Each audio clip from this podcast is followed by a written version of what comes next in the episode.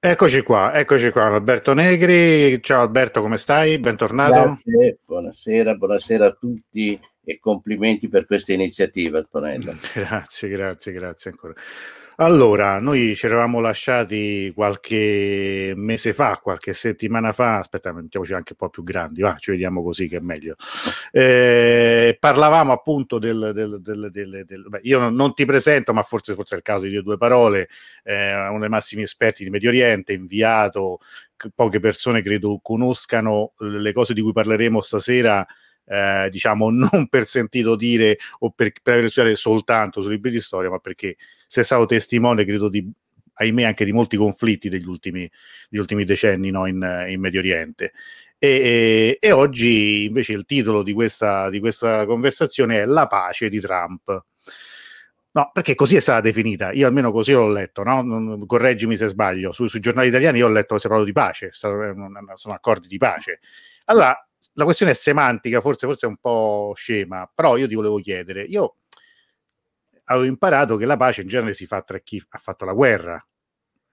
Allora, gli, questi accordi che Israele il 15 settembre scorso, adesso poi ci, ci spiegherai bene di cosa si tratta, ha fatto con Bahrain e Emirati Arabi, ma Israele è stato in guerra con questi paesi? Ma mai, mai gli Emirati o il Bahrain sono stati in guerra con lo Stato ebraico. E, e questo è anche un po' lo simbolo di, questo, di questi accordi, li chiamano accordi di pace, ma in realtà sono ben altro, nel senso che questi paesi avevano già rapporti non ufficiali con lo Stato israeliano, intrattenevano relazioni anche approfondite dal punto di vista dell'intelligence militare e questi accordi in qualche modo, scusate, ufficializzano lo stato delle cose, cioè il fatto che paesi come gli Emirati e il Bahrain abbiano dei rapporti con Israele piuttosto intensi. Li avevamo già in passato perché mm. gli Emirati avevano rapporti con il Mossad, avevano avuto anche relazioni piuttosto importanti anche recentemente perché addirittura avevano utilizzato del software israeliano per la loro aviazione che bombardava nello Yemen, tanto per sì. fare un esempio, una notizia che non do io, l'ha data già l'anno scorso il New York Times, come avevano dei rapporti sempre intensi ovviamente con gli Stati Uniti e con gli americani, tanto è vero che l'ex capo della Blackwater si era organizzato con una sezione di mercenari negli Emirati e allo stesso tempo questo capo della Blackwater, cioè di questa grossa organizzazione di soldati, di eh, mercenari, aveva rapporti con Israele. Quindi, insomma, diciamoci la verità, eh, era come se questi fossero fidanzati un po' in segreto, come tutti lo sapessero, alla fine hanno ufficializzato il matrimonio. Ah, ecco, insomma, quindi... Però, diciamo, in eh, buona parte del, del, del, della stampa cosiddetta mainstream è stato riportato come, in fondo, un, forse il primo grande successo vero di politica estera di Trump. Beh, sì, se vogliamo lo hanno riportato in questo modo, anche perché sappiamo che soprattutto la stampa italiana è generalmente abbastanza, come dire, eh, o di obbedienza filoamericana e filo, e filo israeliana, difficilmente prende le parti de, eh, degli altri. È un paese nostro, ha perso la guerra, c'è 66 basi dell'Alleanza Atlantica, eh, i nostri governi si sono sempre tenuti in piedi comunque con forti relazioni strette prima con gli Stati Uniti, adesso anche con Israele, lo sappiamo perfettamente, anche dal punto di vista dell'intelligence, quindi tendono in qualche modo a essere addirittura più realisti del re, perché i giornali americani, per esempio, in alcuni casi sono stati abbastanza, come dire, oggettivi su questo fatto, tutti hanno sottolineato che non c'era mai stata guerra tra questi paesi e soprattutto che aveva ben poco a che fare con la pace tra Israele e i palestinesi perché in questi accordi Israele non concede nulla, a mm. parte il fatto che si è impegnata a congelare Netanyahu per il momento l'annessione della Cisgiordania che in questo momento gli creerebbe anche per causa Covid più problemi che vantaggi.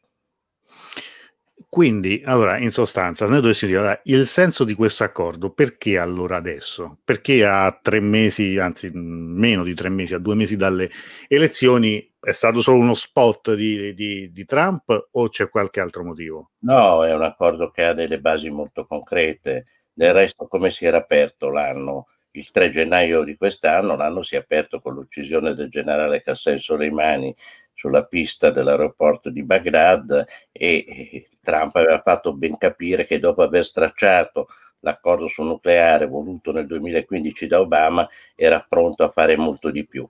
E quel molto di più che cosa è stato?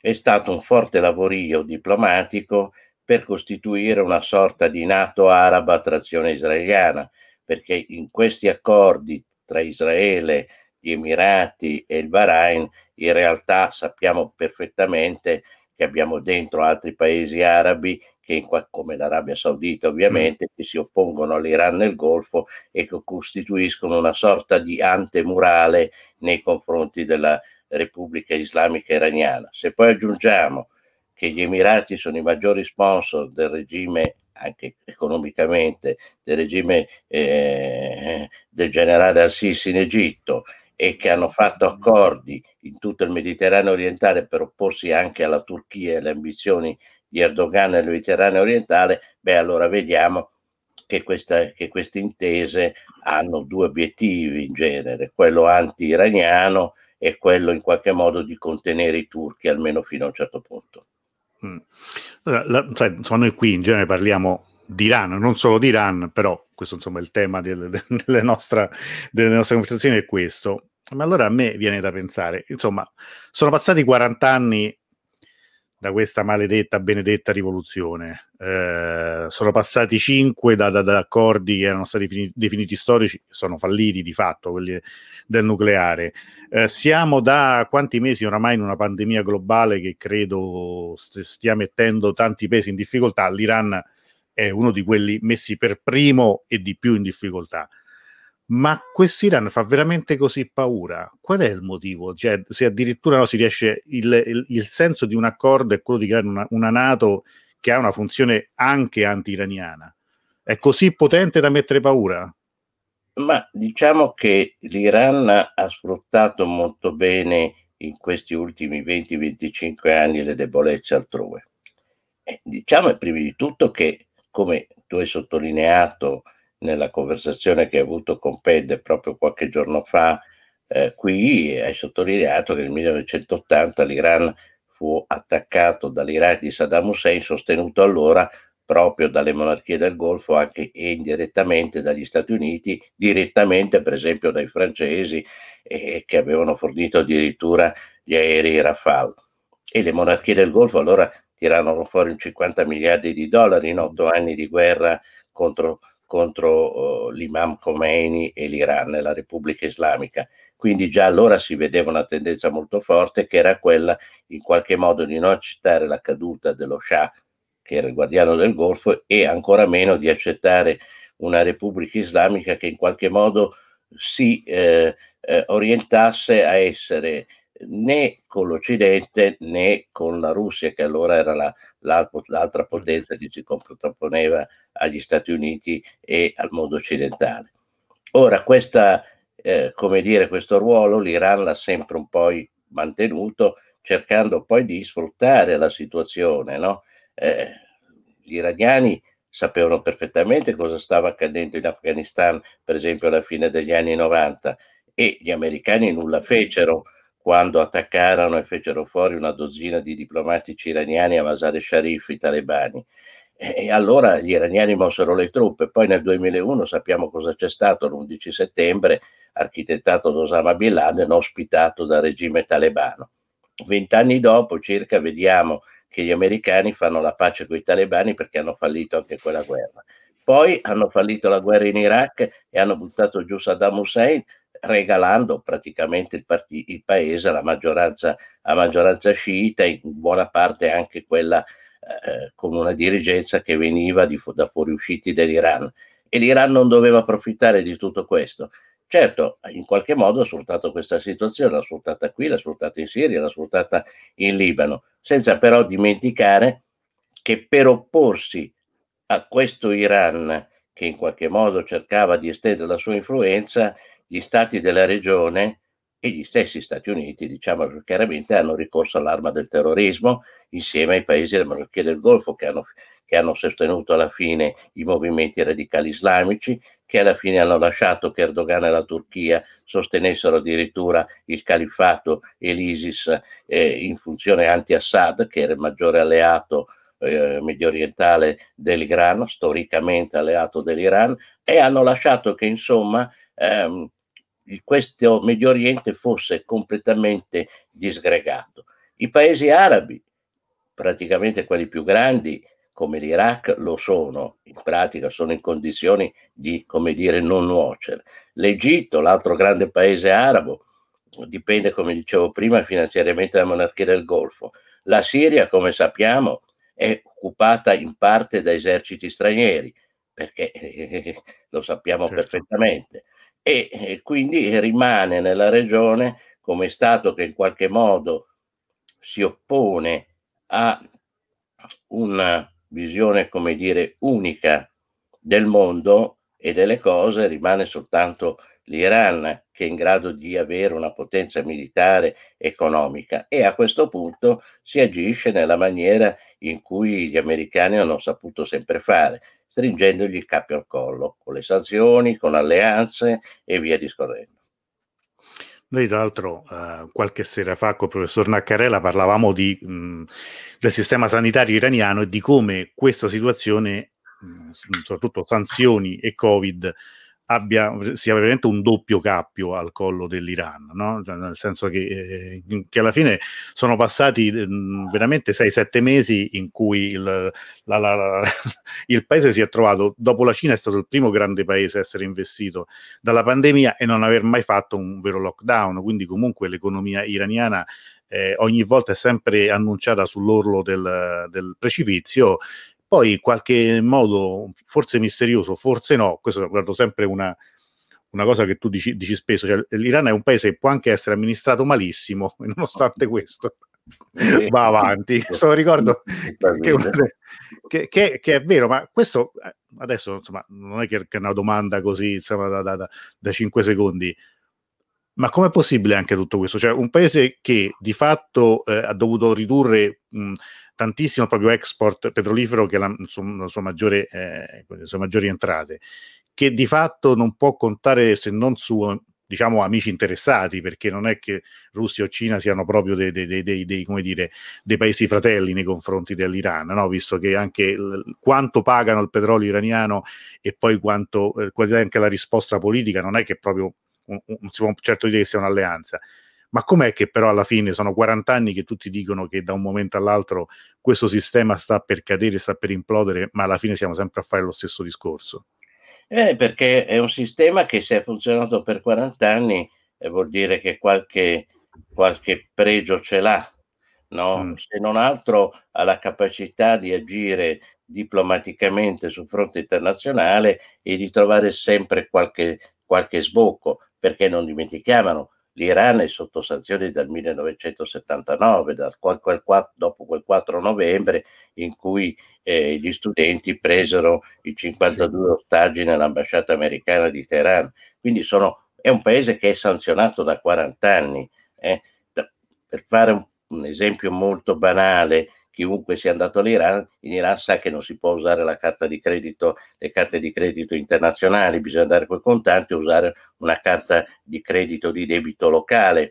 Essere fuori così dai circuiti internazionali da 40 anni ed essere ancora lì sembra quasi un mezzo miracolo sciita. In realtà che cosa dipende? Perché l'Iran ha sopravvissuto, è sopravvissuto tutto questo? Perché ha saputo sempre in qualche modo come dire, ehm, gestire i rapporti. Li ha gestiti con le grandi potenze che in qualche modo confinavano con l'Iran, perché noi adesso vediamo una, un'era post-sovietica, ma prima l'Iran certo. confrontava con la Russia, eh, l'Azerbaijan era Russia, era una repubblica sovietica, l'Armenia era una repubblica sovietica, quindi è abituata in qualche modo ad avere a che fare con i giganti della politica internazionale, è abituata ad avere rapporti millenari con la Cina, ma anche con i paesi circostanti, addirittura in conflitto tra di loro, perché ha discreti rapporti sia con l'India che con, e buoni con il Pakistan.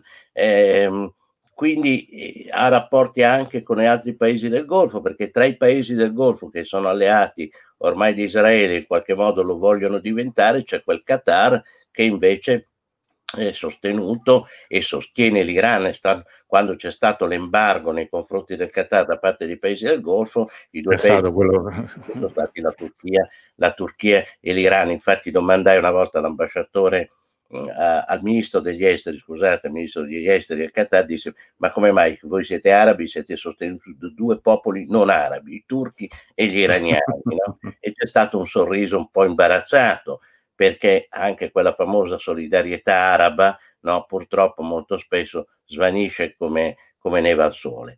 Insomma, gli iraniani sono riusciti in qualche modo e hanno sempre avuto questa abilità secolare di poter avere rapporti commerciali e economici con tutti e con questo in qualche modo aggirare anche queste sanzioni che avrebbero probabilmente steso altri, altri paesi. No? C'è da dire che eh, questa situazione eh, in qualche modo si riproduce un po' periodicamente per l'Iran di dover mm. eh, anche velocemente in qualche modo vedere le sue relazioni internazionali. Prendete adesso la, la guerra che si è riaccesa nella ecco, infatti. Infatti io lì volevo, volevo proprio chiedere, che questione proprio di ore fa siamo arrivati di nuovo qui, che è insomma, lì l'Iran in passato ha giocato un ruolo abbastanza uh, importante, no?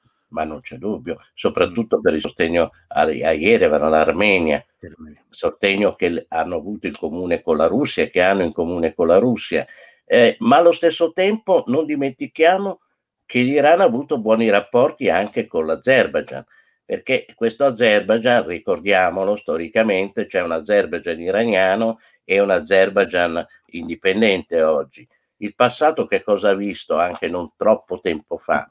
All'indomani della seconda guerra mondiale, quando eh, l'Iran era diventato il, luogo di passaggio dei grandi rifornimenti che dovevano aiutare i sovietici nella battaglia di Stalingrado, mm-hmm. e questo è stato il motivo per cui fu fatto fuori il padre dello Shah, tra l'altro nel 1942, eh, creare questo grande corridoio, allora gli americani e gli inglesi da una parte e i sovietici dall'altra si erano presi i pezzi dell'Iran e comunque ne avevano fatto una base logistica. All'indomani della guerra i sovietici non se ne vogliono andare. E praticamente lì c'è il primo episodio vero di guerra fredda perché gli Stati Uniti avrebbero voluto che, Russia, che i sovietici si ritirassero, che l'Unione Sovietica se ne andasse. E invece i sovietici avevano costituito una sorta di repubblica eh, marxista nel nord dell'Iran, nel nord a zero dell'Iran, che costituisce circa il 20-25% della popolazione, eh, quelli che parlano il zero certo, in Iran. Eh, e questi legami comunque sono rimasti nel tempo. Ehm, l'Azerbaijan ha avuto sempre dei rapporti con l'Iran, lo stesso Rafsanjani, Hashemi Rafsanjani, presidente, ex eh, presidente iraniano, era andato a Baku e aveva fatto un discorso in azero perché anche lui aveva una, don- una nonna azera, no? E i rapporti sono stati anche Anche Khamenei è a zero. Eh, no, certo, Khamenei è dirige...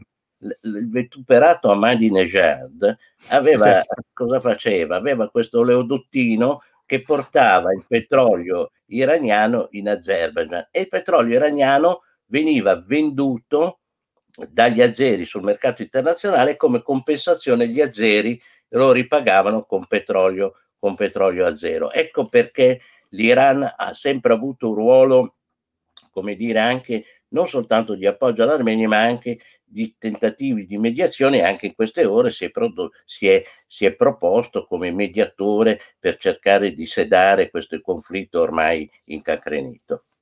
Eh, ricordo passato qualche anno fa l'allora ambasciatore dell'Azerbaigian a Roma che eh, una chiacchierata lunghissima, che non capisco nemmeno poi per, per, quale motivo volesse parlare con me, e lui tendeva a presentare gli azeri come cugini dei, dei, degli iraniani, era lui dice no, ma in fondo anche no, la guida è a zero, io ho fatto il militare con l'Unione Sovietica e avevo tutti questi parenti che erano dall'altra parte del confine ma non potevo andarci, cioè tutta questa cosa molto, come dire, anche molto emotiva, no? giocata molto su, su questo aspetto così sentimentale. Tra l'altro a Teheran mi pare che il 30% della popolazione parla anche azeri, quindi, quindi sì, per dire sì. quanto poi sia è, è, è, una minoranza linguistica molto molto forte. È un legame, un legame storico importante. Eh, di un Azerbaijan che oggi, in mano alla famiglia Aliyev ormai da qualche decennio, ha anche, come dire, facce diverse, eh, perché l'Azerbaijan ha mm. buoni rapporti con l'Occidente.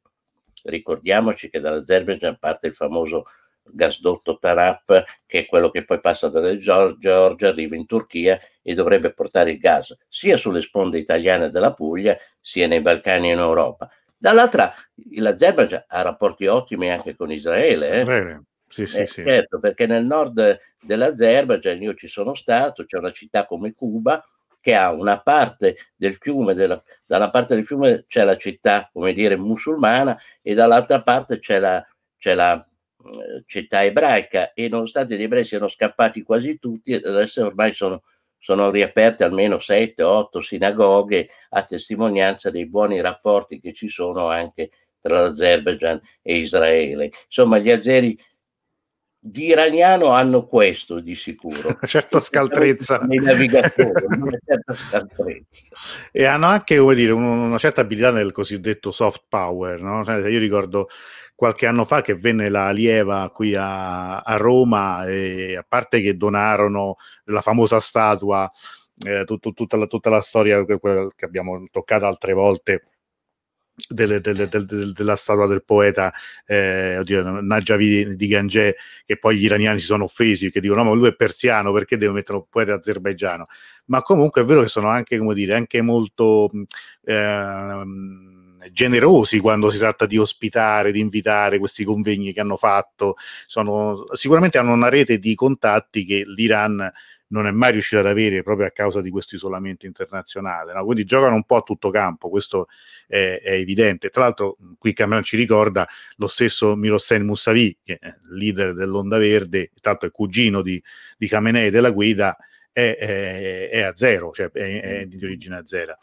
C'era una, una, riflessione qui di Guido Barenson che commentava, che ti volevo uh, sottoporre.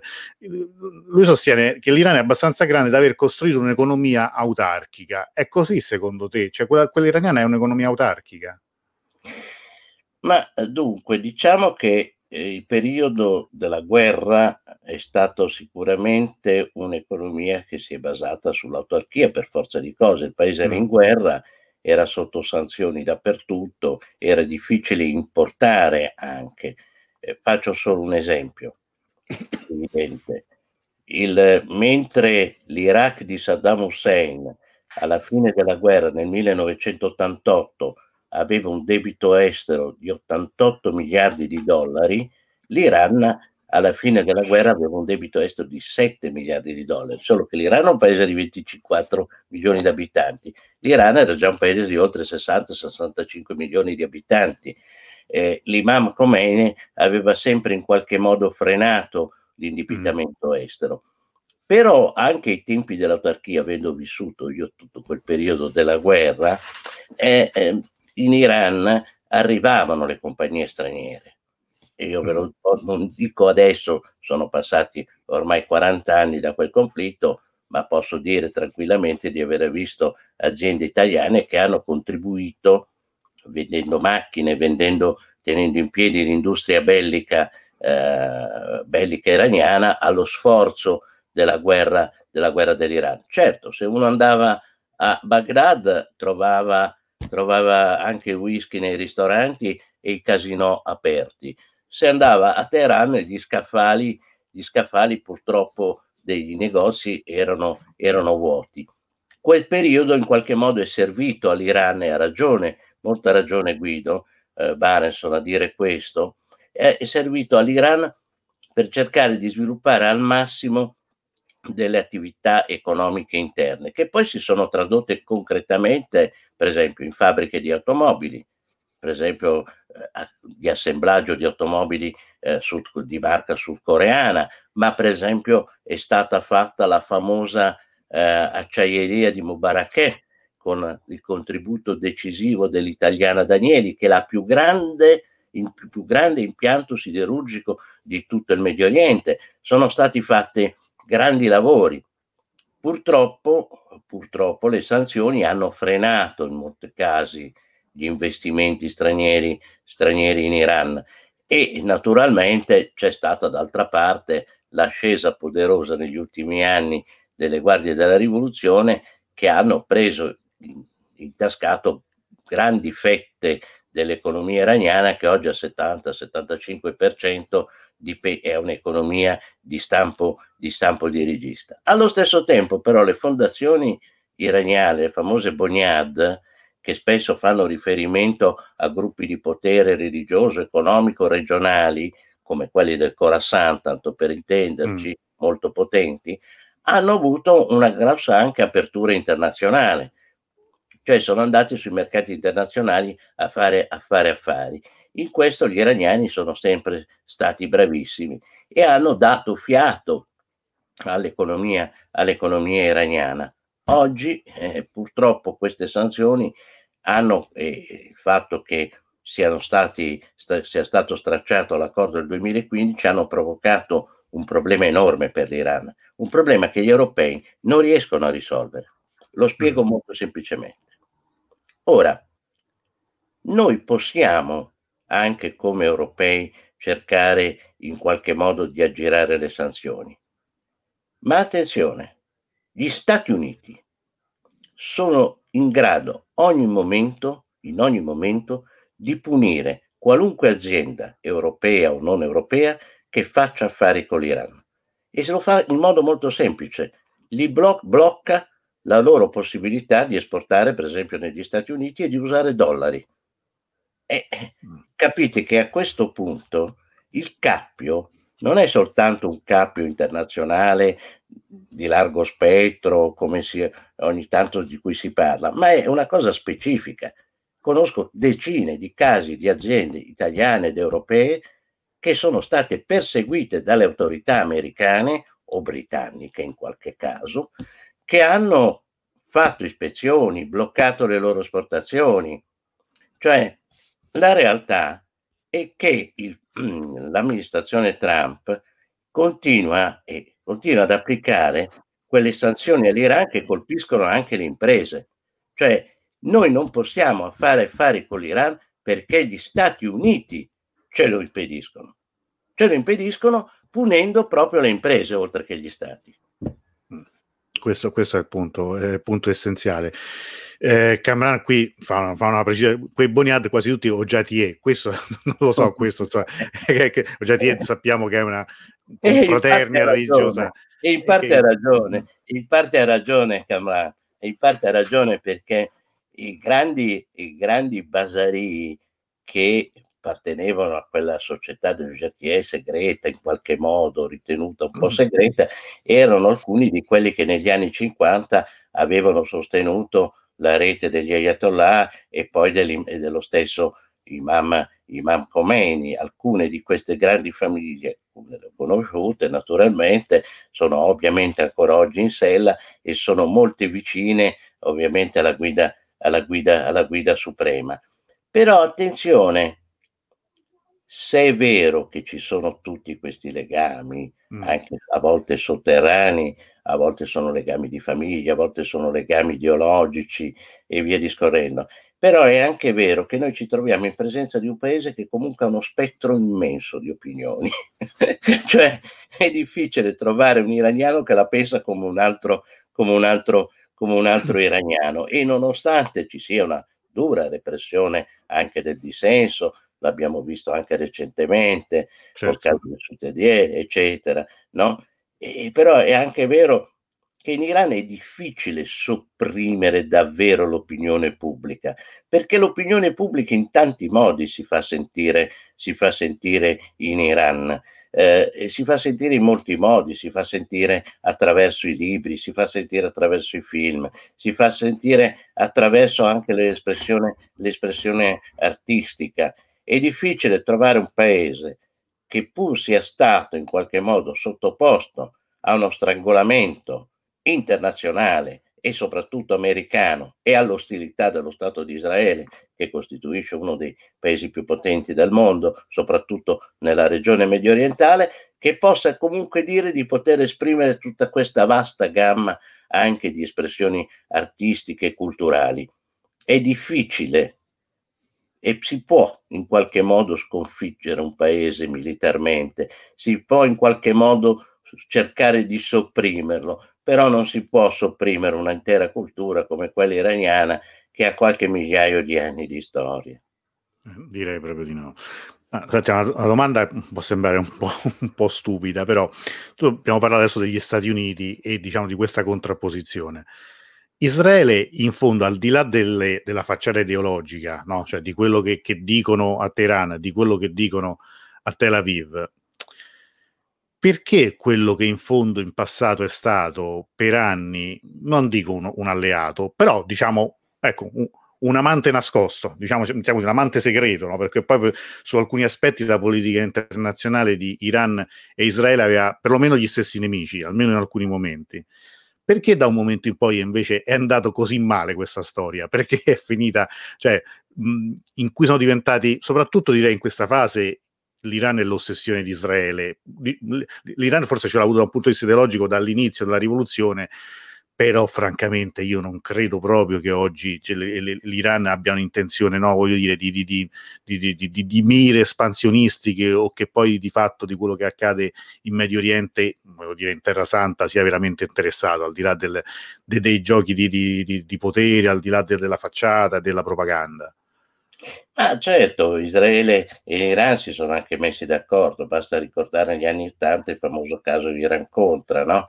quando sì. gli israeliani rifornivano segretamente, segretamente l'Iran di armi per combattere Saddam Hussein. Lì c'era sempre il solito gioco. Quella era una guerra che nessuno doveva vincere, secondo gli americani, secondo gli israeliani, ma secondo anche molti altri nella regione. Era era una guerra in cui i due attori avrebbero dovuto sfinirsi e in qualche modo nessuno doveva risultare vincitore, come fu. Il, il mm-hmm. fine non si cambiò neanche così. centimetro, no? E io credo che però nei rapporti tra l'Iran e Israele siano stati anche perse alcune, alcune occasioni eh, da parte degli mm. uni, degli uni, e degli altri, da entrambe, da entrambe le parti. Mm. Certamente rimane un problema, un problema molto grande. Eh, L'Iran in qualche modo a un certo punto ha avuto un'ascesa, la mezzaluna sciita in Medio Oriente, ha avuto un peso, soprattutto eh, se parliamo non solo dell'Iraq ma soprattutto del Libano, dell'organizzazione degli Hezbollah che si è opposta a Israele e si è opposta anche addirittura con una guerra che nel 2006 ha fermato l'esercito israeliano ai confini del Libano se noi pensiamo quella è stata l'unica volta che gli arabi, forse a parte lo Yom Kippur, ma quella era l'unica volta che gli arabi hanno vinto, perlomeno certo. pareggiato, pareggiato, una guerra, una guerra con, con, Israele. con, Israele. anche se ad alto prezzo, duro prezzo, eh, eccetera. Mm, penso però che ci sia un problema di fondo, ma anche molto evidente a tutti. Israele occupa territorio altrui Signori, Israele non occupa soltanto il territorio dei palestinesi, non occupa soltanto, ma occupa per esempio le alture del Golan dal 1967, o ce lo vogliamo dimenticare. Prima che ci arrivassero certo. i russi e gli iraniani per questa guerra contro, contro gli oppositori di Assad, beh, c'era Israele e Israele ogni giorno fa un bombardamento preventivo in Israele e se notate bene nessuno dice una parola, neppure la Russia che lì ha delle basi, no? Quindi c'è da domandarsi soprattutto come mai a Israele sia stata lasciata questa vasta capacità di manovra e di incidenza sugli eventi della regione, mentre l'Iran, che è un paese di 80 milioni di abitanti, dovrebbe persino essere sottoposto vita nat- naturale durante alle sanzioni. Perché c'è la bomba atomica? Che mi risulti in quella regione lì la bomba atomica ce l'hanno in due degli stati attualmente, sono Israele da una parte e, e il Pakistan dall'altro che confina peraltro con, con, con l'Iran. Gli iraniani, i vertici iraniani sanno perfettamente che nel momento in cui facessero anche non una bomba atomica intera, ma un quarto di bomba atomica, verrebbero immediatamente colpiti dagli americani o, o dagli israeliani. Queste cose le loro le sanno perfettamente, quindi la bomba in realtà iraniana rimane sempre come dire una bomba, una bomba virtuale. Quello che invece è reale sono le sofferenze degli iraniani, ma di tutti i popoli della regione. Io vi invito a riflettere su uno studio della Brown University che è uscito qualche giorno fa, in cui si dice che le guerre degli americani hanno fatto in Medio Oriente circa 37 milioni di profughi. L'11 settembre, il 2003, la Libia. Signori, queste guerre non le ha fatte l'Iran. Queste guerre le hanno fatte, le ha fatte l'Occidente. E qui torniamo anche con, uh, tanto con una domanda, io vi invito, se volete fare domande, anche che non vorremmo rubare troppo tempo ad Alberto, a, a farle subito. C'è una, una, riflessione che fa il nostro amico Sami, che è un po' quello che abbiamo detto all'inizio. La famosa vendita di armi di Trump all'Arabia Saudita, 80 miliardi di dollari, non è anacronistica considerando le nuove leve dell'economia, tecnologia, internet. Questo tipo di guerre a cosa sono dovute? Davvero l'Iran è così pericoloso? Cosa davvero guida queste operazioni? Bravo, una bella domanda, è vero. Forse queste armi servono a poco dal punto di vista effettivo, a parte che spesso alcuni di questi paesi manco sanno usarle, queste armi qui. Ecco. Immaginate che gli Emirati Arabi Uniti sono un paese di 2 milioni di abitanti e ci vogliono far credere che fanno la guerra in Yemen, di qua in realtà pagano dei mercenari. Ci mm. vogliono far credere che mandano i razzi sulla Luna, ma se a terra non c'è manco un meccanico degli Emirati se c'è un meccanico è pakistano o egiziano, cioè sono, è fatta da popolazioni immigrate. Quindi non, ha ragione questo signore a dire questo, perché in realtà queste armi non servono in realtà a questi paesi effettivamente, sono un pagamento per una protezione, per mm. la protezione che gli americani fanno nei confronti di questi paesi. Cioè in realtà tu gli vendi 30 aerei ma eh, i piloti forse saranno, verranno da qualche società di mercenari, ma poi soprattutto a difenderli realmente sono gli Stati Uniti da una parte, Israele dall'altra, qualche paese del, dell'Unione Europea come la Francia che ha accordi importanti, insomma sono delle specie di tangenti che questi paesi pagano per essere protetti. Non lo dico io, lo dice l'accordo che nel 1945 prima ancora della fine della seconda guerra mondiale, eh, Roosevelt, il presidente americano, fece mm. con, con il re saudita, con il sovrano saudita. Noi ti proteggiamo e tu in cambio ci dai petrolio. Protezione in cambio di petrolio. Noi apriamo una base militare, che era poi quella di Daran, che poi fu riaperta dopo gli americani in occasione della guerra del 91, ma questo, di questo si tratta, perché è vero, le tecnologie oggi tecnologie informatiche dell'informazione, in qualche modo provocano scossoni ancora più forti. Vi faccio un esempio. Guardate che cosa è successo in questi giorni in Vaticano. Ma da dove arrivano le intercettazioni, i famosi documenti che hanno in qualche modo o vorrebbero incastrare questo cardinale Beccio? Vi faccio soltanto rilevare che alla vigilia della visita del segretario di Stato americano Pompeo il 19 ottobre dell'anno scorso ci fu una perquisizione eh, dal segretario di Stato del Vaticano per questa indagine. E queste indagini chi le conduce? Il Vaticano o qualcun altro? Che ha interesse in realtà non soltanto per seguire magari qualche manigoldo con la porpora, ma soprattutto che cosa interessa? Ha interesse a indebolire il Vaticano a indebolire questo papato già di per sé un po' forse fragile in, certe, in certi aspetti, no? Mm-hmm. Ma questo mi sembra così evidente. Pompeo, prima di venire qui in Italia, che cosa ha detto? ha scritto eh, a chiare lettere che il Vaticano deve rompere gli accordi sui vescovi fatti con la Cina. Punto. Questo gli interessa. Poi adesso il Papa non lo riceve, ma lo riceverà a Parolin.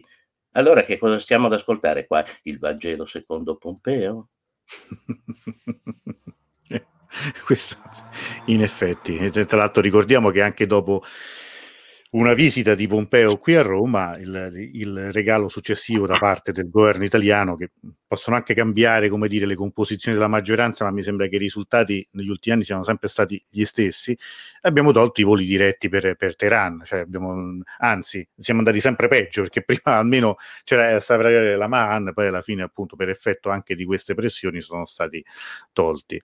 Eh, Sami, ehm, anzi sono due domande. Francesco chiede, Obama durante la sua sua presidenza tentò più volte un riavvicinamento all'Iran. I vertici della Repubblica Islamica restarono sempre freddi. Chiedo, l'inimicizia con gli USA è strumentalizzata dagli ayatollah? Ma questo non c'è dubbio.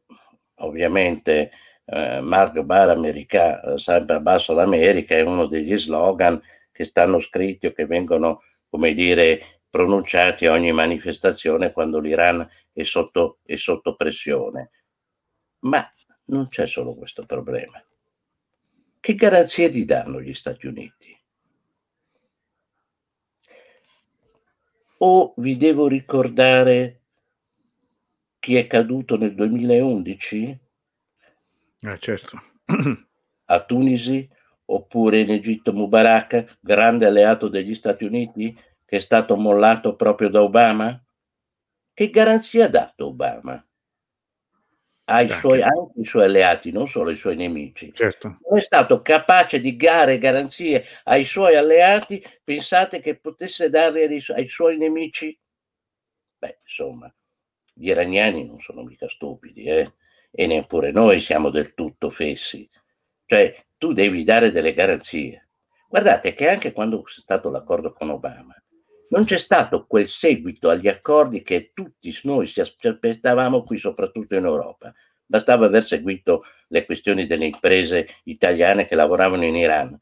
Continuavano a rimanere delle barriere nelle banche, nel sistema finanziario.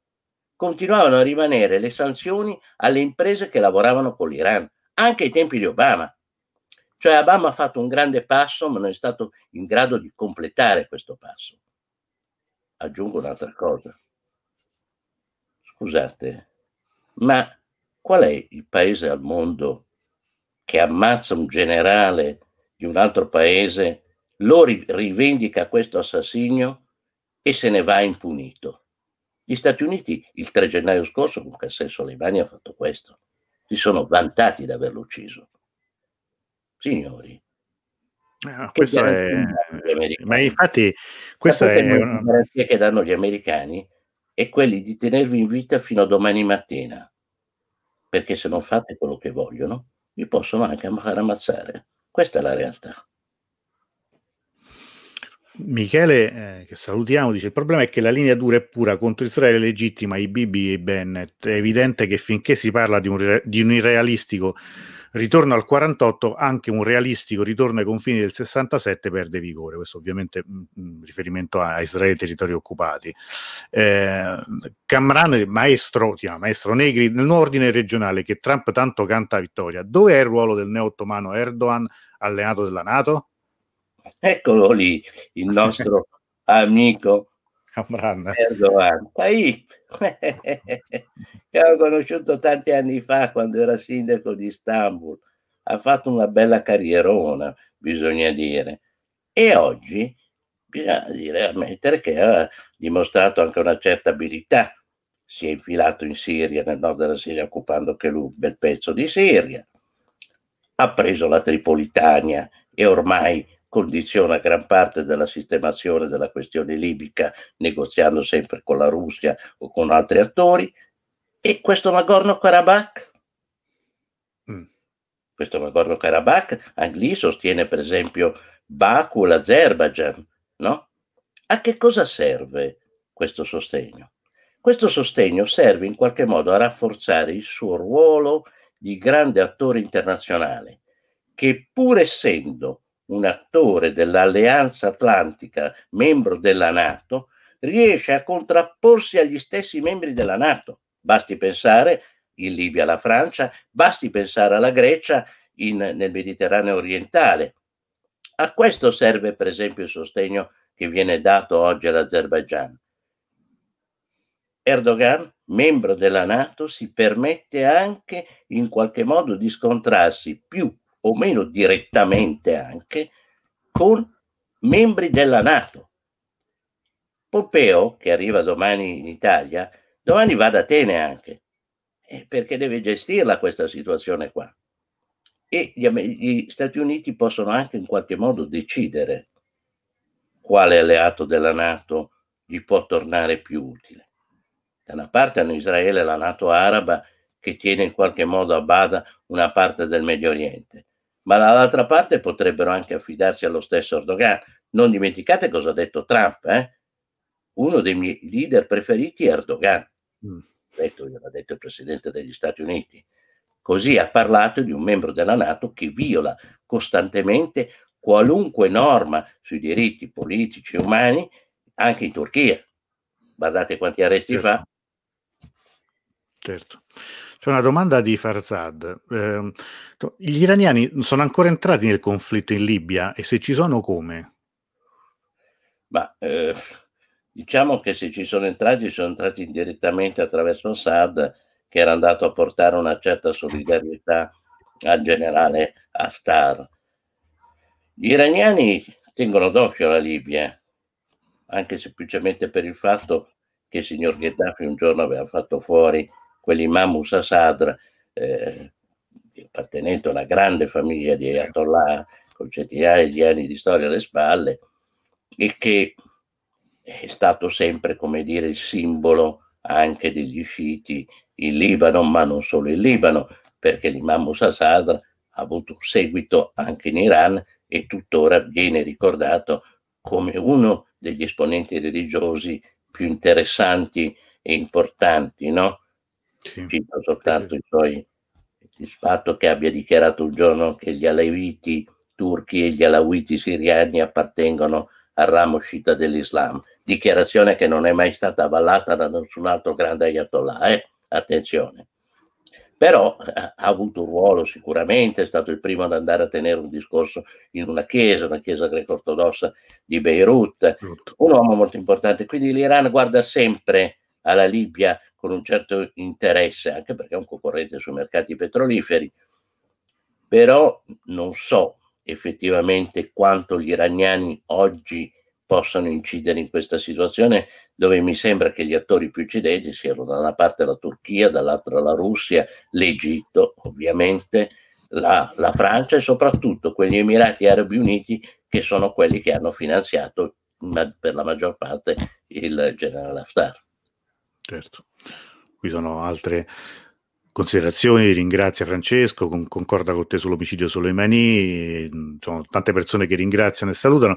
Io ti volevo chiedere, per rubarti anche moltissimo tempo, stasera ci sarà questo primo confronto tra questi due baldi giovanotti degli Stati Uniti per la, per la presidenza, credo che sia anche una, una delle, dire, delle competizioni elettorali anche non dico surreali, perché c'è, un, c'è una vena di, di, di, con questi scambi di accuse no? con, con, Trump che schiera dobbiamo fare l'antidoping prima del, del, confronto, queste cose strane. Ma al di là di tutto, secondo te quanto conterà la politica internazionale nelle elezioni che, che, a cui mancano oramai poche settimane e qualora dovesse vincere Biden, cambierebbe qualcosa di concreto secondo te, soprattutto per quanto riguarda il dossier iraniano?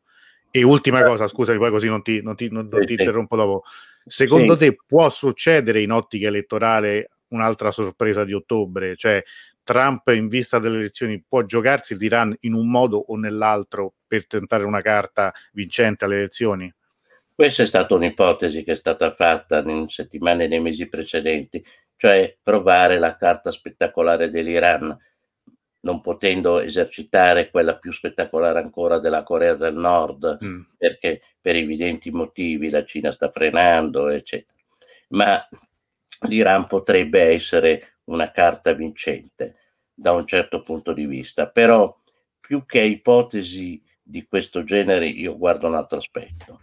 Di solito la politica estera americana, la politica estera non entra tanto nelle elezioni americane, lo sappiamo.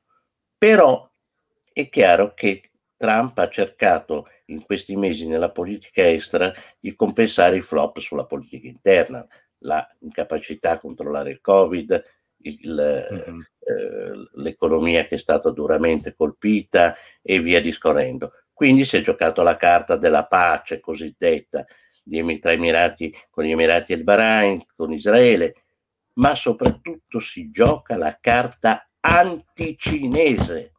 Mm. E questa è la carta che lui sta giocando. È per questo che ha mandato qua questo Pompeo, per rompere le scatole al Vaticano sull'accordo dei vescovi e per dire a noi italiani guardate bene che quella storia eh, del 5G dovete stare attenti. Noi che abbiamo avuto buoni rapporti, abbiamo buoni rapporti con la Cina, cercheremo di fare un po' i pesci in barile dicendo ma ci penserà l'Unione Europea, sarà l'Europa a dover prendere una posizione. In realtà stiamo cercando in qualche modo di assuefarci a questa nuova dottrina americana ah, fortemente, fortemente anticinese.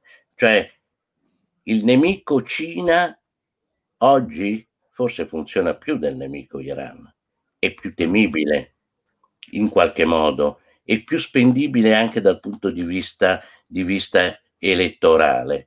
E questa è una carta che gli americani si stanno giocando in questi, in questi, mesi, in queste settimane e abbiamo visto che come al solito i media italiani seguono pedissequamente perché quasi sempre un po' serviti agli israeliani, agli americani, no, ai nostri padroncini, in poche parole. Certo, certo. Ecco, se dovesse vincere Biden, secondo te? Bah. Cambierebbe. Ma credo che Biden, guardate, i democratici sono sempre stata una bella delusione anche mm. in politica internazionale, ma forse per l'Iran qualche, qualche segnale più positivo potrebbe, potrebbe esserci. Eh, agli, a, a, al prossimo presidente americano dobbiamo fare soprattutto una richiesta di rimediare ai guai che ha fatto il precedente presidente democratico americano, cioè Obama, la guerra in Libia, eccetera, eccetera, e la destabilizzazione del Mediterraneo, il non aver saputo contenere in qualche modo la Turchia di Erdogan, colpa anche nostra che ci facciamo ricattare sui profughi tutti i giorni, ma dovremmo in qualche modo al prossimo presidente americano di chiedere di diminuire un po' quei 37 milioni di profughi che provocano le guerre americane, come dicevo nel già citato studio della Brown University. Ti saluta, qui c'è il saluto di Mahmoud, dicevo Stad Negri, mi piace sempre vedere, siamo visti l'ultima volta all'assemblea di articolo 1 a Roma, salutiamo anche noi Mahmoud. Cameron qui fa una domanda a cui credo che però tu abbia già risposto, dice, come valuti l'atteggiamento di Papa Francesco che ha disdetto la visita di Pompeo? Ufficialmente lo ha fatto perché in periodi elettorali ha dichiarato che non riceve leader che sono in campagna elettorale. Ma certamente su questa decisione ha influito il fatto che Pompeo abbia scritto quell'articolo negli Stati Uniti in cui chiede al Vaticano appunto di rompere gli accordi sui vescovi che ha fatto, che ha fatto con la Cina. Come dicevo prima, Pompeo arriva qua con il suo Vangelo in mano, il Vangelo secondo Pompeo, che è un Vangelo che viene condiviso non soltanto dagli Stati Uniti, ma negli Stati Uniti da Washington, ma viene condiviso dagli evangelici americani, viene condiviso da Israele, eccetera. Ecco, abbiamo un nuovo tipo di Vangelo che ci aspetta. Beh, questo è il Vangelo di Pompeo, è veramente inquietante, cioè, perché è brillante, ma è veramente inquietante se si associa il volto alla, alle parole. Gaudia intanto ringrazia Alberto Negri per le sue interessanti, molto attese dirette, Luciana Borsatti che salutiamo, come sempre. Io volevo concludere facendo vedere una foto, cioè che insomma, non è una foto questi giorni è girata molto, perché a me questa foto qui di tutti questi simpaticoni che, che appunto si affacciano dal, dal, dal, dal, balcone. Mi ha ricordato tanto, sai cosa? La foto famosa, quella del, di, di, di quando qualcuno qua da noi disse di aver abolito la povertà. Eh. questo senso così trionfalistico del fallimento, non lo so, cioè, con queste facce così, soprattutto con, con, con alcuni di, di, queste facce sono veramente quanto di più falso e strano che ci sia. Allora, prima di salutarvi, qua dalle nostre parti la accoglieremmo via con una battuta, sono fuori come un balcone. Bella questa, è vero, è perfetta, questa è veramente... Scusate, eh, lo... no, no, però è, è veramente bella. Irriverente di, di questi esimi personaggi. Allora, noi prima di salutarci e di ringraziare ancora Alberto Negri per il tempo che ci ha dato, volevo solo ricordare che domani avremo invece ospite Raffaele Mauriello, perché insieme agli amici dell'Istituto Culturale eh, dell'Iran faremo, renderemo un tributo a Bianca Maria Scarcia Moretti. E quindi vi invito ad esserci perché sarà ovviamente una, così, una testimonianza sia del, della vita di studi eh, di questa iranista islamista che, che, sicuramente ci ha veramente insegnato tanto e, e, sarà anche una testimonianza di vita, quella di Raffaele che è stato suo allievo. Allora, eh, grazie ancora Alberto, avevamo detto un po' meno tempo, alla fine il tempo è volato sempre, con noi, io ti tornerò a rompere le scatole, lo sai, prima o poi, perché comunque abbiamo sempre tanto da imparare ad ascoltarti. Ringrazio tutte le persone che ci hanno ascoltato e chi vorrà domani siamo ancora qui. Grazie e buona serata a tutti. Grazie a te e ai tuoi ascoltatori. Ciao, ciao, ciao grazie.